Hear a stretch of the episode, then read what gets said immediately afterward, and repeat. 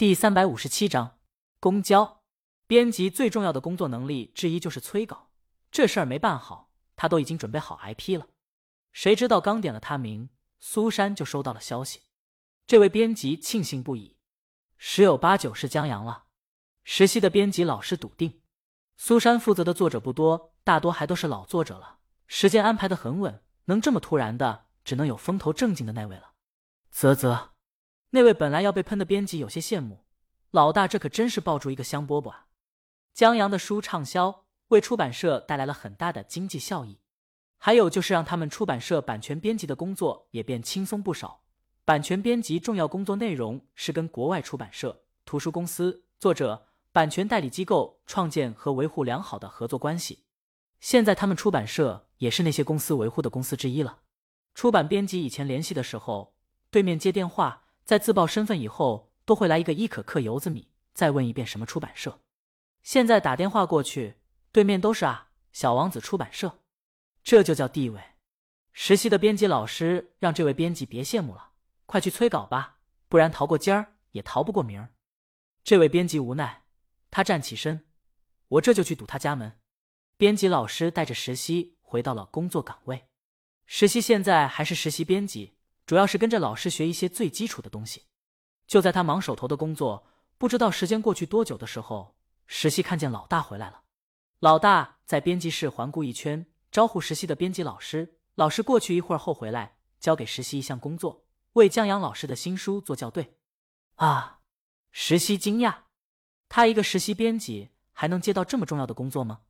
实习当然知道江阳风头最近的一位作者。也是他们出版社近期热捧的一位作者。作为一名即将入行的编辑，无论喜欢还是不喜欢，实习都看了江阳所有作品。他最喜欢江阳的《小王子》。从专业角度而言，这本书有成为畅销书的潜质。畅销书不是畅销书，畅销书是十年过去、二十年过去了、三十年过去了，这本书依然销量很好。不过现在看来，这本书有畅销书。和畅销书的前置，由此可见，那位编辑说苏老大挖掘出一位香饽饽不是戏言。从个人角度而言，实习喜欢小王子之外，最喜欢他的解忧杂货店，读起来挺治愈的。然后就是信箱穿越时空的设定，挺惊艳的。至于余下的书，他也觉得不错，可能没到影响他很大的程度，但看完以后总要有所感触的。当初为了进入出版社实习，出身小县城的他。还专门研究了江阳，以至于在面试的时候，他多次拿奖举例。而且江阳这位作者也的确是一位对编辑有挑战的作者，因为他的书时而天上，时而地下，昨天还童话，今天就推理了，明儿就跑爱情了，有一天写恐怖小说，再有一天写科幻上天，实习也毫不奇怪。这就导致编辑也得对这些类型小说有所涉猎，不然改天江阳大神整个科幻。啪啦啪啦冒出来许多很硬核的词汇，编辑一脸懵，什么都不懂，这可怎么办？实习猜他们出版社就达不到应付江阳的程度，不然推理小说怎么就没收入囊中呢？现在这妖牛皮和有挑战的一位作者，怎么就让他来做校对了？老师还以为实习觉得任务艰巨，拍了拍他肩膀，大家手头都有工作，你只要做一些基础校对就行了，这是个好事。你可是大魔王之外。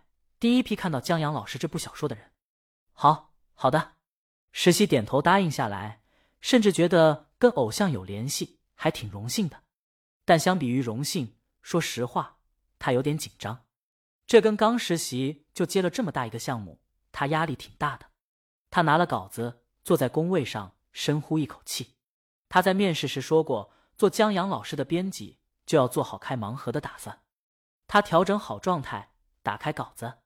然后，石溪算是知道为什么让自己校对了。这标点，这的得地不分，还有不期而遇的错别字，这还真是基础的不能再基础的校对工作啊！不是，这稿子也太急了吧？怎么看起来像草稿啊？